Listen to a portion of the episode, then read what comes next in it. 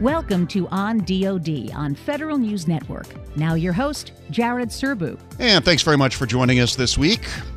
Over these past many months, we've certainly heard a lot of talk from senior officials in DoD and across the government about how much we've learned from the workforce having been forced to work remotely during the pandemic, along with some kind of vague observations about how at least some of that telework posture is going to be enduring and that we're never going to go fully back to the pre pandemic status quo. But there's a big difference between talking about it and actually planning for it. And today we're going to talk to one of the few organizations that's actually put some thoughts about long term workplace flexibilities down on paper. The Army's Combat Capabilities Development Command, or DEVCOM, has just published a Future of Work concept paper that tries to start asking and answering some of the questions about what work looks like once the pandemic is over. Our guest for the full show this week is Mr. John Willison. He is the top civilian official at DEVCOM. His official title is Deputy to the Commanding General. And Mr. Willison, thanks for doing this. I really appreciate you taking the time. I, I want to start with some of the future of work concepts that, that you laid out in this recent white paper. You know, I, I've heard a lot of senior defense officials talk over the past year about how we're, we're not going back to the way things were pre COVID, but DEVCOM, I think, is the first organization I'm aware of anyway that's actually proved we mean it by writing it down on paper and showing it to the workforce. So so maybe start us off by talking a little bit about why you felt it was important to write this out in a concept document and what you're trying to get after here. Great and great question. First of all, let me say up front, appreciate the opportunity to talk about this topic that's really important to us and we're excited about. So we're an organization, Army organization, who's got the mission of, of doing research, development, and engineering. You know, and so we've got 15,000 government people. You know, only 162 of them are military. So, so we deal with a large civilian and a large scientific STEM workforce. Pretty much doing, like I said, research, development, and engineering, innovation for the Army. You know, and so for over three years now, we've had our eye on talent management and, have been paying attention to talent management, um, operationalizing enterprise talent management.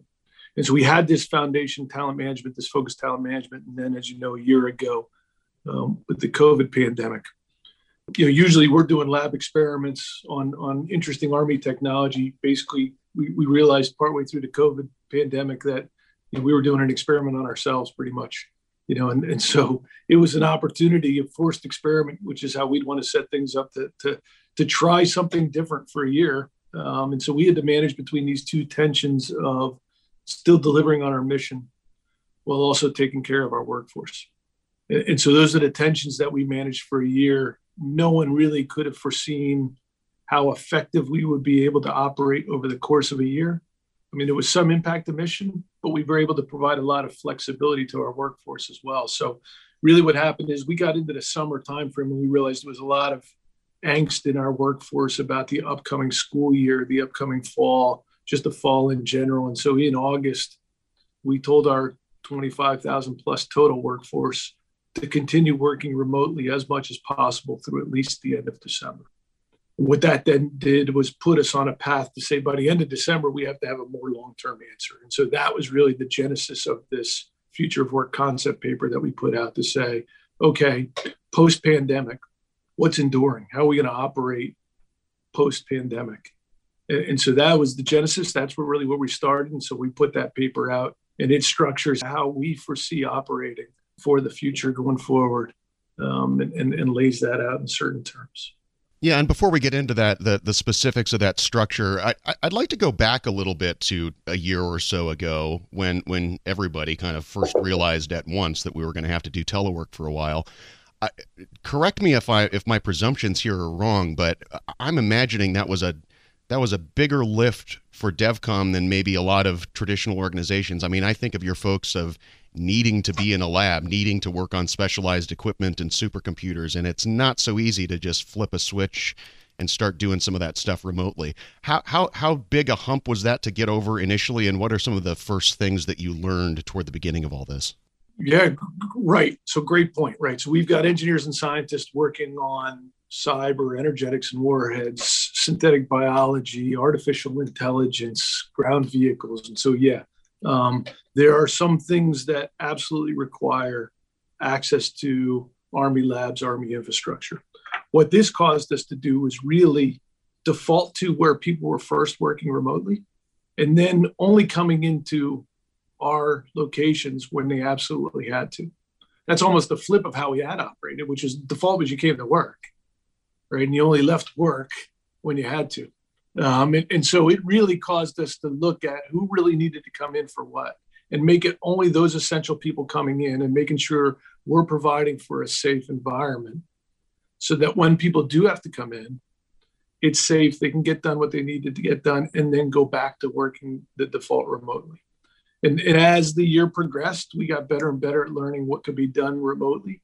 And it turns out a significant portion of our work could be done remotely. When we pulled our workforce back in August, you know, 40% of our workforce believes they could work remotely 100% of the time. And then there's a gradient from there. There's some people that have to come in to get access to that either secret networks to the Army labs, and, and that'll continue to be true. And so it's not an either or. There's no binary choice here. Um, but but we've managed pretty effectively throughout the year to get people in when they need to get to to protect them, but then to allow the people to work remotely as well. And how surprising were those things to to the command leadership? But both you know the ability of people to work remotely and the extent to which they wanted to.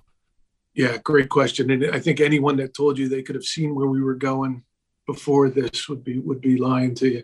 Um, it, we were very surprised at a couple things. One, first of all, you know, so much thanks to our senior leaders from from you know my boss, General, Major General George, up through General Murray at Futures Command Army senior leadership, that that really embraced the necessity to do what was right you know, rolling out collaboration tools like Microsoft Teams, rolling out some things that enabled people to collaborate virtually. Um, and then also trusting people to work hard in this environment. And so we saw on average over the past year that our employees worked 40 more hours over that year than they had the previous year. Right. And, and so that's pretty impressive when you think about people stepping up to this challenge, putting in that hard work to where we, of course, saw some mission impact, but we also saw people going to extraordinary measures to make sure they were getting done what they needed to get done. So let's dig into some of the eaches of, of this uh, future work concept. As, as you say, the, the why and the what factors don't change. Your mission is, is going to remain constant, but the where, the how, the who, the when, those are all up for debate in, in, in some sense, um, and, and, and, and at least in flux. Let's, let's talk about the where first. And you've touched on some of this do you have a good sense yet for what proportion of the workforce and how often is able to work in a non-traditional location?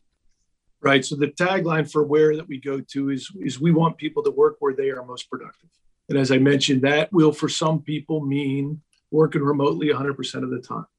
We've had portions of our workforce already that have embraced that and that have gone to that. They've literally come in, packed up their offices, and, and they are 100% remote. a lot of that is in our business and enabling functions, our, our resource management, our human resource, you know, our money, our people, our contracts, some of that business functions that absolutely can be done remotely. And so we're piloting that in some areas. When you get into the scientific space, and we've got 10,000 engineers and scientists, right? We fully expect that it will be a blend, that some people will need to come in more than others depending on the space that they work in, right? And so we expect to see that range. And that range will also vary over time depending on where they are in projects, where they are in certain efforts. Right. So if they're if they're doing some analysis, if they're doing some modeling, if they're doing some thinking before they get to actually being in a lab to do something, a lot of that can be done remotely. You know, and then and then we fully expect people will need to come into an infrastructure to collaborate, come into our labs to do work. And so, you know, what we're seeing is is typically about 20, 25% of our workforce over the, the entire command in at any one time. Right. So that gives you some sense of how often, how much of the workforce would need to be in. And again, it's gonna it's hard to give an answer. Right. There's no number. Um, and, and this is where you know the trust of the workforce comes in. So if we say work where you're most productive, that's to differ day to day. That's to differ space to space. That's to differ organization organization or project to project. And that's the kind of flexibility that we're to need to provide. One thing that I've heard fairly consistently across government is that, you know, you can have a leadership team that's as supportive of telework as possible, but but it may not be fully implemented or fully allowed to the extent it should unless that culture really changes at sort of the middle management frontline supervisor level. And, and I wonder are you seeing that challenge at DevCom and if so what are you doing to kind of inculcate that culture down into the down into the ranks of, of supervisory roles who actually make the decisions about I want to see you here or I don't know you're working versus it's okay to telework? Uh, great question. And so this is when I said, you know, we, we had the benefit of running a one year experiment, right? And so, so no one can dispute, I guess anyone can dispute anything, but it'd be hard to dispute what we've been able to accomplish for a year, right? So if someone now says, oh no, everyone's got to be back in to get something done, we've got a year worth of experience to show pretty much universally people have figured this out. Now, to your point, this will absolutely change some of the skills required of managers and leaders. We know it's going to change, for example, what it means to have leadership presence, right? Doing that virtually, measuring people based not on the time they put in at one of our locations, but the output they've generated based on the work assigned is a change. But again, we've seen positive, so much positive come out of the past year that that we are comfortable that working through and providing people the tools to operate this way we'll continue to see that kind of productivity. John Willison is the deputy to the commanding general at Army Combat Capabilities Development Command. We'll come back and talk more about the future of work in the Army and across DoD after a quick break here. This is on DoD on Federal News Network. I'm Jared Serbu.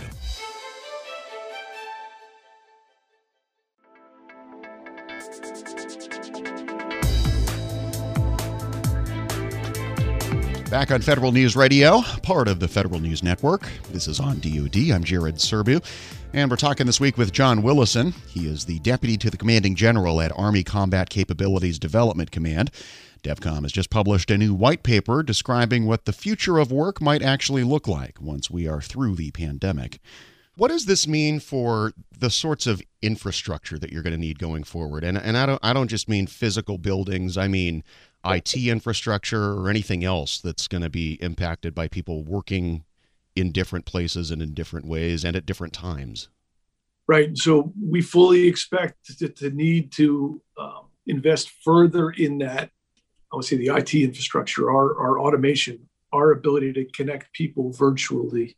Um, you know, the, the DoD and the Army moved quickly to embrace Microsoft Teams as, as the solution for, for this period. And so we've been able to connect people. We've been able to make sure that people have those collaboration tools, and, and the Army and the DoD have full intent to, to continue to expand on that. For us, from a technical workforce, we've launched a, a study group looking specifically at this area.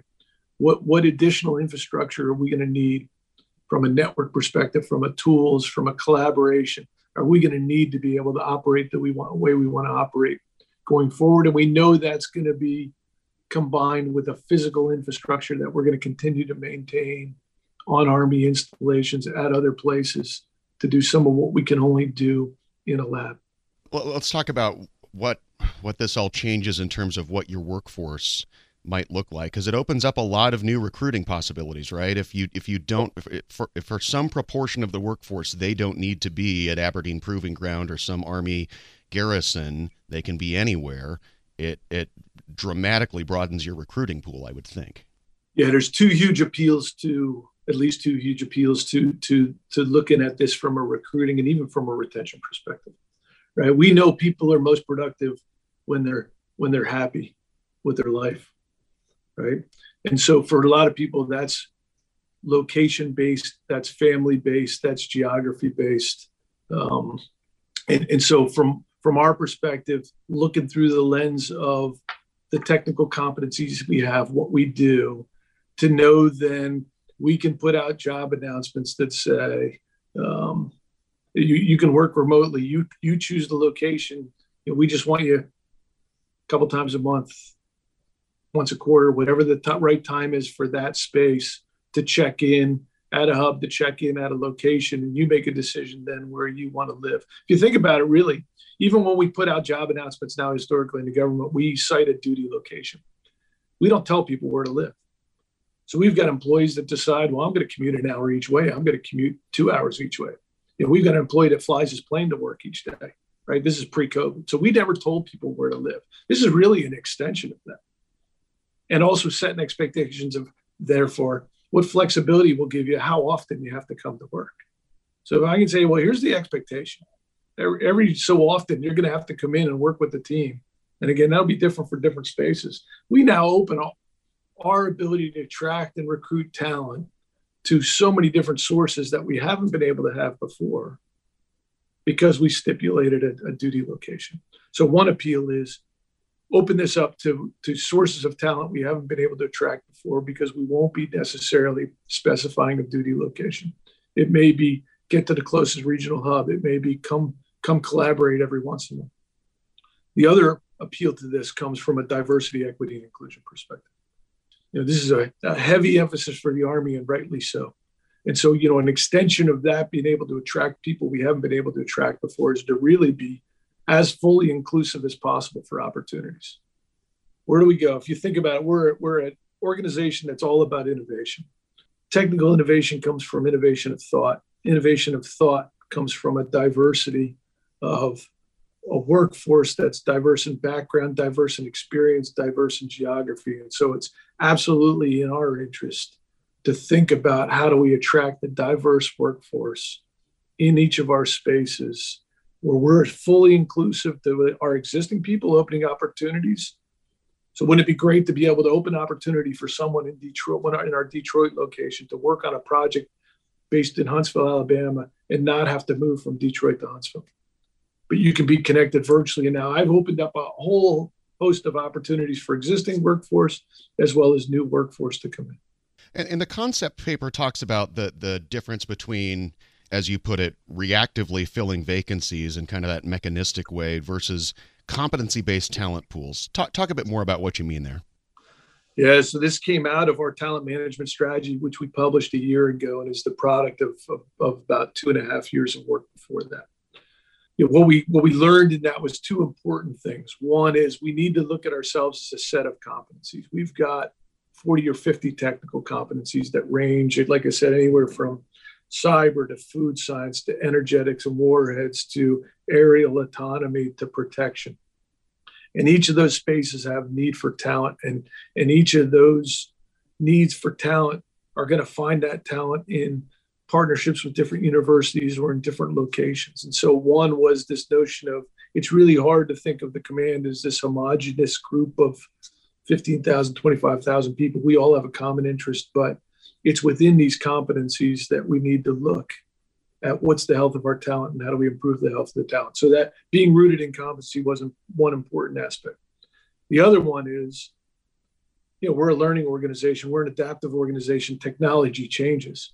And so, how do we make sure we are keeping up and we are developing technology at the speed of relevance? And so, to do that, you've got to be willing to change yourself. And so, it was hugely important for us to recognize that if what we do is always reactively fill a vacancy, someone leaves, we want to hire a person just like that person that left. If instead we set ourselves up on periodic timing to look within the health of the talent we have within a space and proactively think about building talent pools for the future. That puts us on a much more solid foundation for innovation and for executing our mission. So those are two important aspects that came out of that talent management and, to not look at just reactively filling a vacancy based on a near-term need, but we're an organization that's about the future. So think of our talent that same way. A lot of these changes seem like they, you know, they implicate policy issues and procedural issues that are not insurmountable, but are stuff that you're going to have to work your way through. I mean, things like are, are there are there GS job series that that map onto the competency models that that you want to build for the future? You know, if somebody's assigned to Aberdeen Proving Ground, but they actually live in Omaha. Where's the lo- their locality pay? Like a lot of little niggling things like that that you're going to have to think about and come to solutions around. How much of that is kind of TBD, and and how much of it is okay? We know how to do this. A, little bit of both. So when we briefed General Murray in January on this concept, and and he's all in, and we're so fortunate to have again senior leadership, General George, General Murray, all in on this. Um, you know, his his his point was, hey, next step is you've got to you've got to come up with that range of acceptable practices, right? Because people will tailor this to a space, but there's got to you got to help them out by giving them that pre-approved range of acceptable practices that people can build off of. And so we've got groups working that. The other thing we're doing is we're is piloting, right? Again, we're, we're an organization that preaches technology development through piloting and prototyping and learning and trying and doing it again. And so we're doing the same thing in this future workspace. So, so we've already hired some people. I hired someone that that uh, works for us here at the headquarters of Aberdeen Proving Ground, but doesn't work anywhere near Aberdeen Proving Ground and, and, other organizations have done the same. And you can really look at it two different ways, and we're piloting both. One is I can say your duty location is Aberdeen Proving Ground. You know how often I expect you to come to the headquarters. You decide where to live. And so, in your example, if that person decides to live in Omaha, okay, that person decided to live in Omaha. It's on them. I'm going to pay them Aberdeen Proving Ground. It's on them to get here when they need to be here. Like I said before, it's an extension. I don't ask people where they live right now. Some of you want to live in Omaha and you can get to work when you need to get to work drive on. The other thing we're piloting is okay, someone let's live in Omaha, let's pay them Omaha rates and then pay them to travel to where they need to travel when they need to travel. Both those are acceptable practices within the current policies. We need to pilot and figure out is there one that's more effective, more efficient, or are those both things to be considered in our range of acceptable practices? And then the last one is we're looking at, we've got 90 locations just in CONUS. And then we've got locations internationally as well. Do we really just want everyone to be within range of one of those 90 locations where you come in and virtually connect into a hub when you need to connect as a third alternative as well? And so, yeah, some of these are being piloted, already being worked. We're admittedly trying to get irreversible momentum building on this um, and then some of this is still TBD as well. Talking with John Willison. He's the top civilian official at Army Combat Capabilities Development Command. We'll come back and talk some more about talent management and the new concept paper DEVCOM has just produced on the future of work after the pandemic. This is on DoD on Federal News Radio, part of the Federal News Network. I'm Jared Serbu.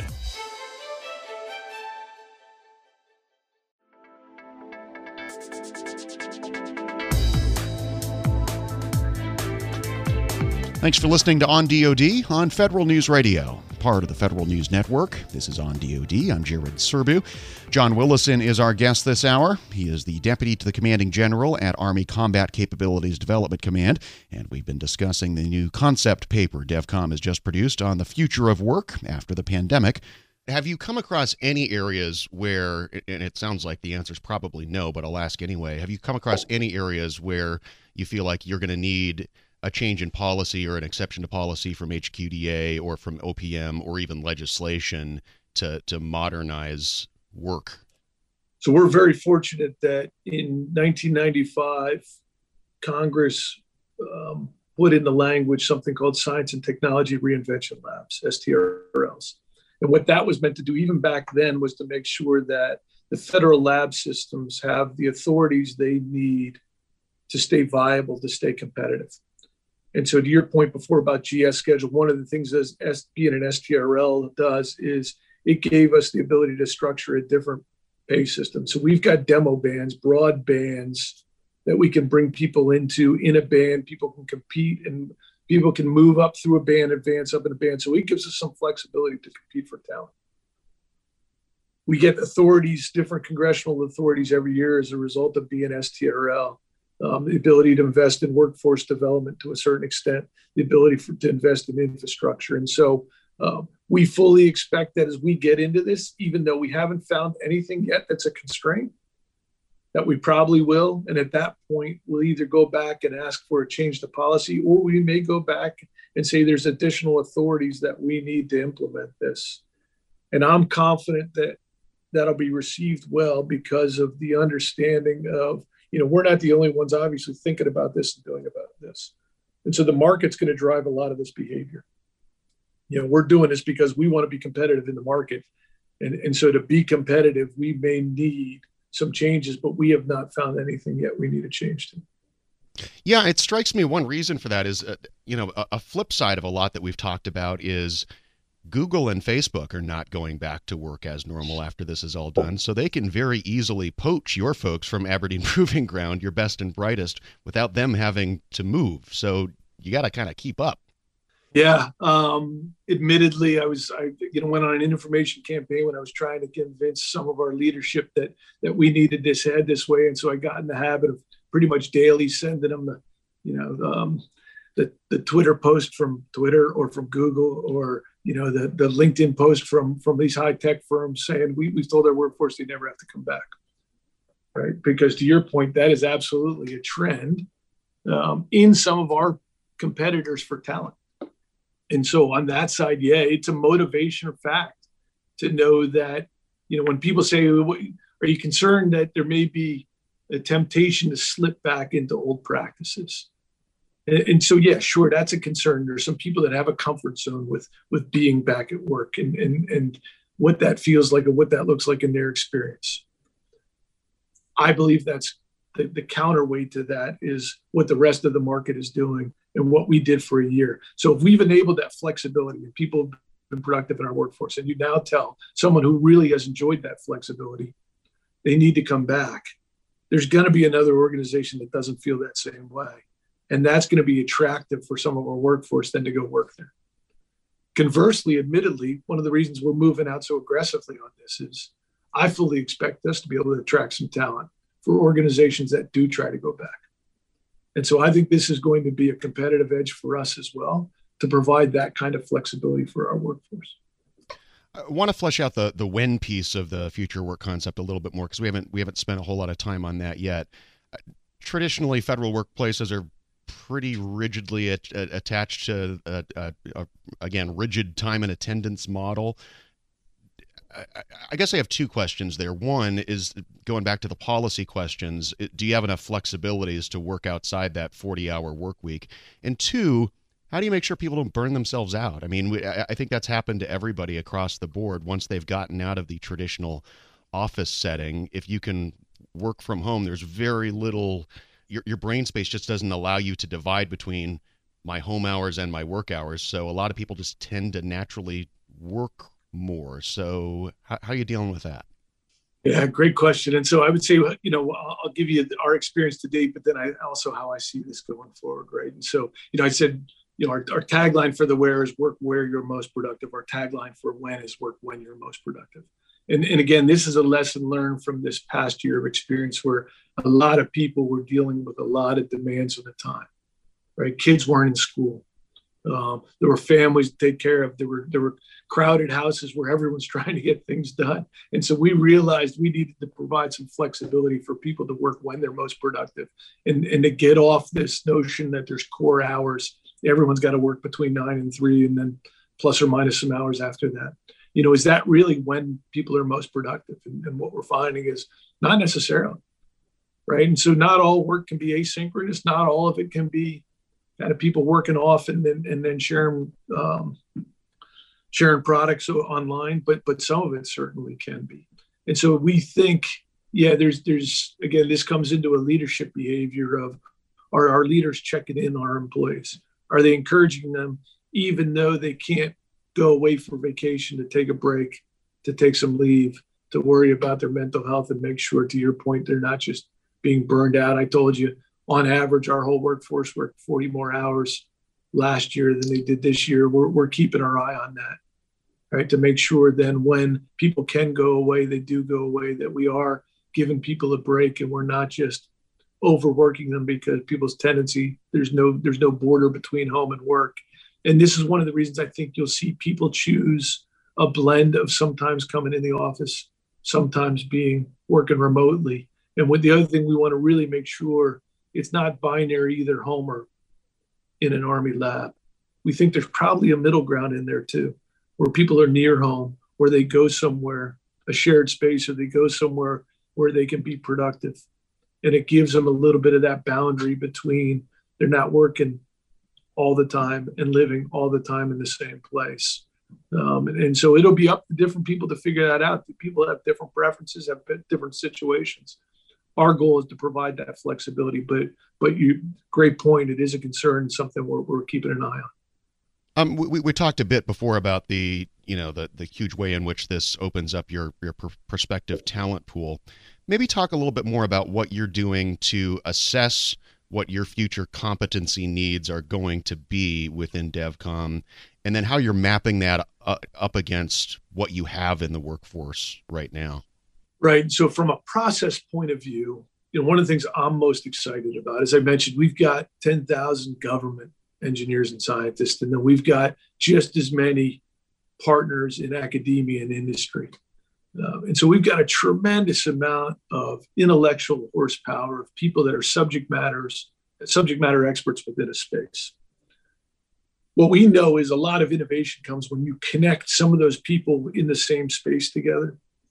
And more importantly, you connect people across space because a lot of that innovation comes in the com- combining someone who's a network expert with someone that's uh, a synthetic biology expert, or connecting someone that's a, a um, materials expert with someone that's a uh, vehicle expert. And, and so the notion that we can connect people virtually now, whereas before we get a project, that project would pretty much be defined within an organizational constraint, within a physical location we can now open that up to, to people nominating themselves for projects working cross competency. And so, to me, from a process perspective, that's probably one of the most exciting aspects of this. What that will cause us to do is even more so than we had in the past, look at each of our 70 competencies. And, and right now, we require all of our leads to do a five year health assessment of each of those competencies. So tell me what the health of that talent is within that competency now and tell me what you think it looks like over the next five years. So again, we're asking people to think about where do they have gaps in talent that we need to proactively try to build now, either by internally developing people or to go out and recruit new people. And so we've really got that future eye on the health of the talent to, to help us look at that so that we are not reacting hey, we need an expert in this. We don't have an expert in this. We have to go out. But we're thinking about that ahead of time and projecting that. Talking with John Willison, the Deputy to the Commanding General at Army Combat Capabilities Development Command. He's back with us for another few minutes after another quick break on Federal News Radio, part of the Federal News Network. This is on DoD. I'm Jared Serbu.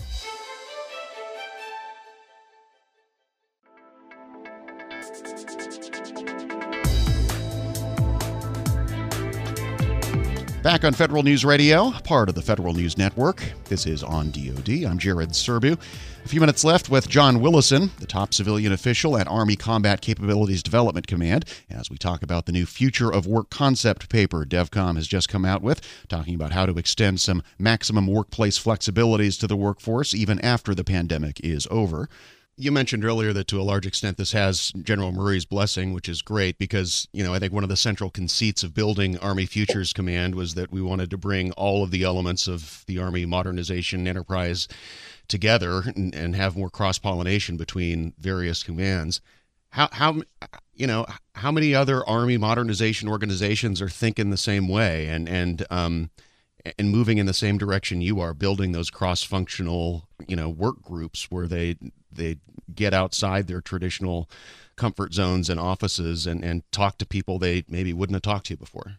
Yeah, so for us, um, you know, we we have about 75%, we execute about 75% of the Army's research. There's other parts of the Army within the Corps of Engineers. Um, they've got a research organization, Space and Missile Defense does, and, and Army Research Institute does as well for, for on the um, the talent management side. And so we've had a great collaboration with those organizations um, historically and continue to. We shared with them our thoughts, our future to work concept. They're thinking a lot of the same. So we've got great collaboration there within the Army. We've also got great collaboration with our Air Force and our Navy counterparts. So we've each shared each other's plans. Um, you know, we we meet quarterly with our Air Force and Navy counterparts to talk about things of like interest. This obviously has been a big topic, both started back in talent management, but also with future of work. Um, and again, I think we're really now at the point where it's it's beyond people talking about it and thinking about it, writing about it. Um, and now we're really starting to see people act on it. And I know you're seeing similar actions within the Air Force and the Navy as well, and other parts of the Army. Down to maybe our last four or five minutes. I mean, you're very optimistic about all, all this, which is good. But I mean, there's going to be hard parts. What what do you see as um, some of the biggest obstacles or challenges to really, over the long term, transforming the, the way your workforce operates? Yeah, two two big challenges, um, both of which um, I, I think we will overcome, but they are challenges. One is as we connect people virtually, right? We're used to coming into an army installation, coming into a gate, coming into a protected area, and working on what we need to work on. As we provide the flexibility for people to work remotely, and, and really that's the term, so more so than telework, because it's going to be wherever people are, work remotely. We've got to figure out that balance from enabling people to work remotely, but also protecting the products of our research, protecting that data. And so that's going to require us not to just physically have protection for that data. It's going to require us to really look at how do we protect that data online? How do we enable people to collaborate online? But how do we make sure that data, those products are protected? And so we're going to have to figure out how to how to meet both those needs. So that's one big challenge. The other big challenge is the challenge we talked about earlier. This absolutely changes the way our managers and our leaders are going to have to manage and lead people. What it means to have leadership presence, what it means to virtually build teams instead of physically build teams, what it means to check in on people, right? To manage that health. It's it's a challenge and it's going to require us to look at different skills. We've already brought some training in that looks at how do you manage virtual teams? How do you manage remote work? How do you shift from like I said, managing people's time and physically watching them to measuring, setting expectations on output, measuring that. And so to me, those are the protecting the data, changing our behaviors from a management leadership perspective, because that's what will drive the overall behavior. Those are the two big challenges. But I see both of those, one, as being able to be overcome based on the actions we're already taking. And then two, admittedly, it's going to be driven by the market. We've got to figure this out. If we really want to be somewhere where we're able to attract the best talent to work on the most challenging problems that the nation has in some uh, um, the, the best infrastructure. If we want to be able to compete for that, my view is we're going to have to be able to provide this flexibility. And not only are we going to have to, we're going to benefit from doing so. Let me just throw open um, another potential challenge I can think of, and you can tell me whether or not it's really a challenge or not. You, you mentioned that the overwhelming preponderance of your workforce is civilian, but but some number are military, and they are governed by an entirely different set of personnel policies. And, and, and I wonder, can you envision a time when some of that military workforce that maybe is moving from an acquisition job to a program management job can do so without having to PCS in between, much like you're thinking of with the civilian workforce. I mean, are, are you talking to the G1 folks about some of those issues and making that that part of the personnel system more flexible? Yeah, great question. Um, yes, we are we are thinking about it, talking about it. You know, admittedly, even going back to the, you know, you referenced the creation of Army Futures Command, not even that terribly long ago. Um, you know, one of the goals was how do we attract the talent that we need both on the military side and the civilian side, and and a recognition that we need to be more flexible and more adaptable to people flowing in and out of military. You know, we talk about this on the civilian because the market drove us there, right? We don't anymore talk about career development from a, a bringing someone in as a recent graduate and they're going to retire after 36 years of experience we have some people that that's absolutely the right model for. We also know people are going to move around more, and we believe there's a health in the system when there's movement. And so that same model holds true on the military side to an extent as well. And so, how do we facilitate that movement within career paths, across career paths, across geographies, right? Because we would love to have access to the military expertise like we would the civilian expertise, no matter where they are right? So how do you rapidly form teams? And really, the Army embraced this to an extent with the cross-functional teams it established. You know, it recognized to get after some real hard problems, we needed a team with different skills you know, we remember different members bringing different skills to that team, right? So that's literally a cross-functional team. Well, imagine if we can bring that to to not having to worry about getting them all around the same table all the time in a location. From a military expertise and from a civilian expertise, how do you rapidly form teams virtually to get after hard problems, solve the problem, and then people go on to the next problem? John Willison is the Deputy to the Commanding General at Army Combat Capabilities Development Command. We've been talking about the new concept paper DEVCOM has just released on how to extend maximum telework flexibilities to the workforce even after the pandemic is over. We will link to that document at federalnewsnetwork.com slash on DOD.